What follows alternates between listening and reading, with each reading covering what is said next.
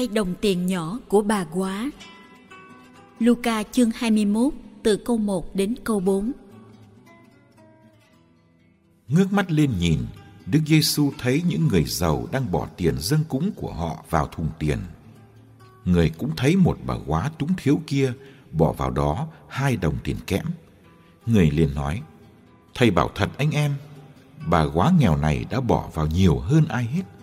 Quả vậy, tất cả những người kia đều rút từ tiền dư bạc thừa của họ mà bỏ vào dân cúng. Còn bà này thì rút từ cái túng thiếu của mình mà bỏ vào đó tất cả những gì bà có để nuôi sống mình.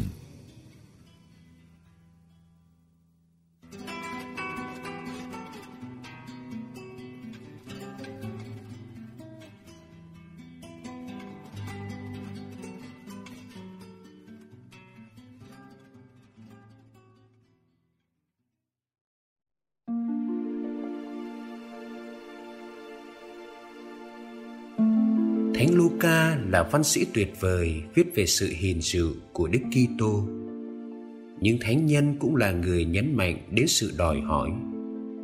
Thầy Giêsu đòi ai muốn theo Ngài phải từ bỏ tất cả. Các môn đệ đầu tiên như Simon, Gioan, Jacobe và Levi đều là những người đã bỏ tất cả để theo thầy. Bà quá nghèo trong tin mừng hôm nay cũng là người đã bỏ vào thùng tiền tất cả những gì bà có để sinh sống. Tất cả và trọn vẹn chính là điều thiên chúa đòi hỏi nơi con người. Yêu ngài bằng tất cả trái tim và tất cả sức lực của mình. Đó là mệnh lệnh của thiên chúa dẫn đến sự sống vĩnh cửu.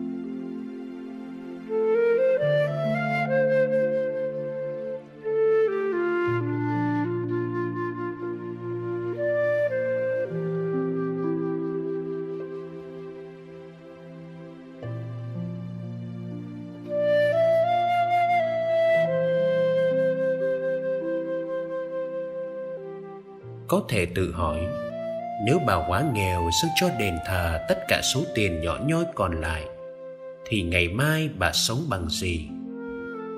Bà có phải là người bị đầu độc và bóc lột bởi các kinh sư không? Vì đã có những kinh sư nốt trượng nhà của các bà quá. Đức giê xu có coi bà quá này như một tấm gương cho ta không?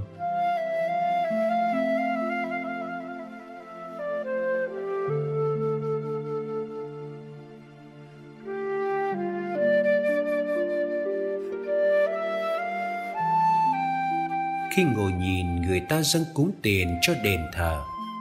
Đức giê xu thấy người giàu bỏ tiền. Có khi là những món tiền lớn, nhưng ngài cũng thấy một bà quá nghèo bỏ tiền vào thùng. Một món tiền rất nhỏ, bằng đơn vị tiền nhỏ nhất. Ngài nói cho các môn đệ nghe về cách đánh giá của ngài, cũng là cách đánh giá của thiên chúa. Bà quá nghèo này đã bỏ nhiều hơn những người giàu vì các môn đệ có thể bị ngỡ ngàng, nên ngài giải thích cho họ.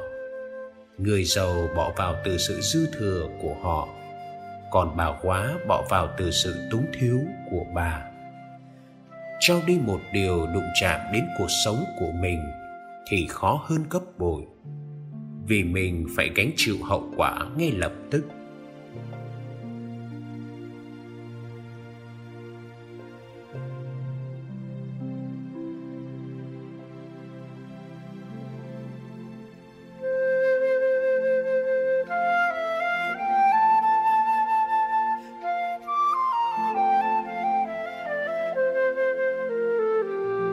Bà quá ở Sarepta, chắc chắn đã gặp khó khăn.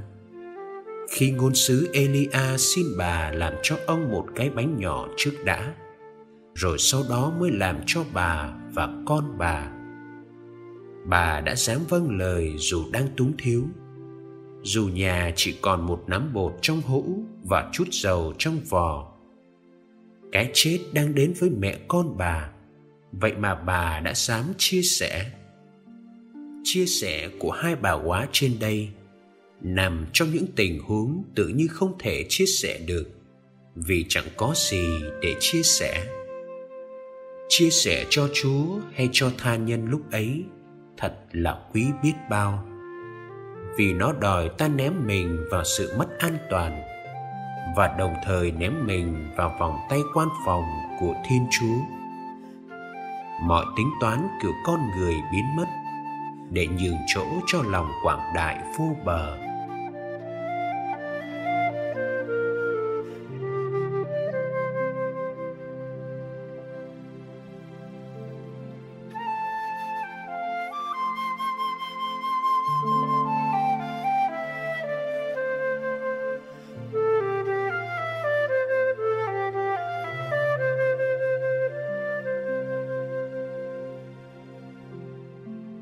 Chắc chắn thiên chúa chẳng để cho bà quá nghèo phải chết đói. Hũ bột không cạn và bình dầu không phơi, vẫn là quà tặng thiên chúa ban cho bất cứ ai trao đi tất cả đời mình. Vì trao đi mà sau đó mình không thấy thiếu thì không thật là cho đi.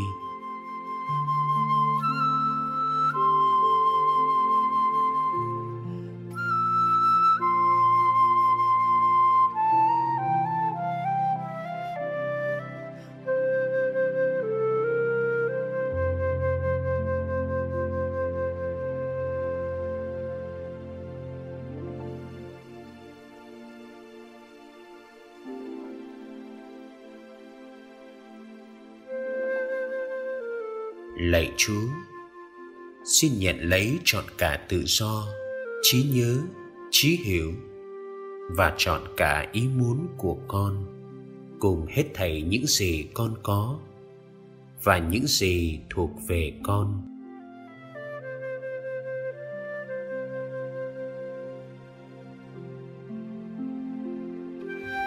Mọi sự ấy chúa đã ban cho con lạy chúa, nay con xin dâng lại cho chúa. Tất cả là của chúa. Xin chúa sử dụng hoàn toàn theo ý chúa.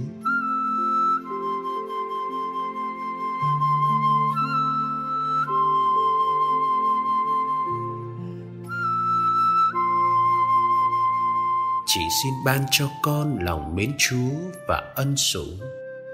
Được như thế con hoàn toàn mãn nguyện. Amen.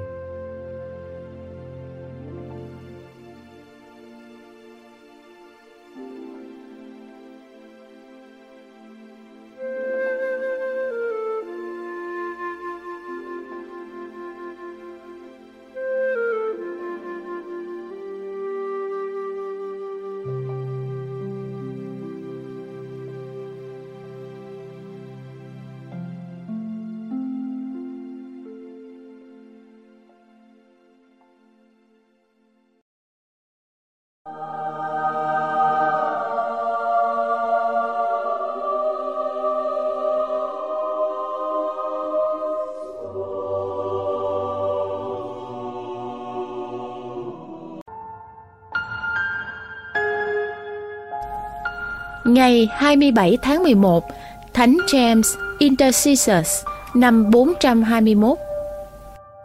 Thánh nhân là một viên sĩ quan và cận thần của vua Yedigers I xứ Ba Tư. Nhưng khi vua khởi đầu một cuộc bắt bớ đạo gắt gao thì người chối đạo. Sau khi nhà vua qua đời, người rất hối hận về các hành vi chối đạo của mình, nên đã ra trước mặt vua Bakram tuyên xưng đức tin và bày tỏ mình là một đồ tệ theo Chúa Kitô. Bị tra tấn, hành hình, bắt phải bỏ đạo, nhưng người từ chối cách mạnh mẽ. Người đã bị lý hình và áp dụng án bá đao, tức là cắt từ từ ra thành nhiều mảnh bắt đầu chặt từ từ các ngón tay vì thế người được gọi là James Intercessors hay là Jacobe Cục. Cuối cùng là chặt tới đầu, người chịu tử đạo năm 421.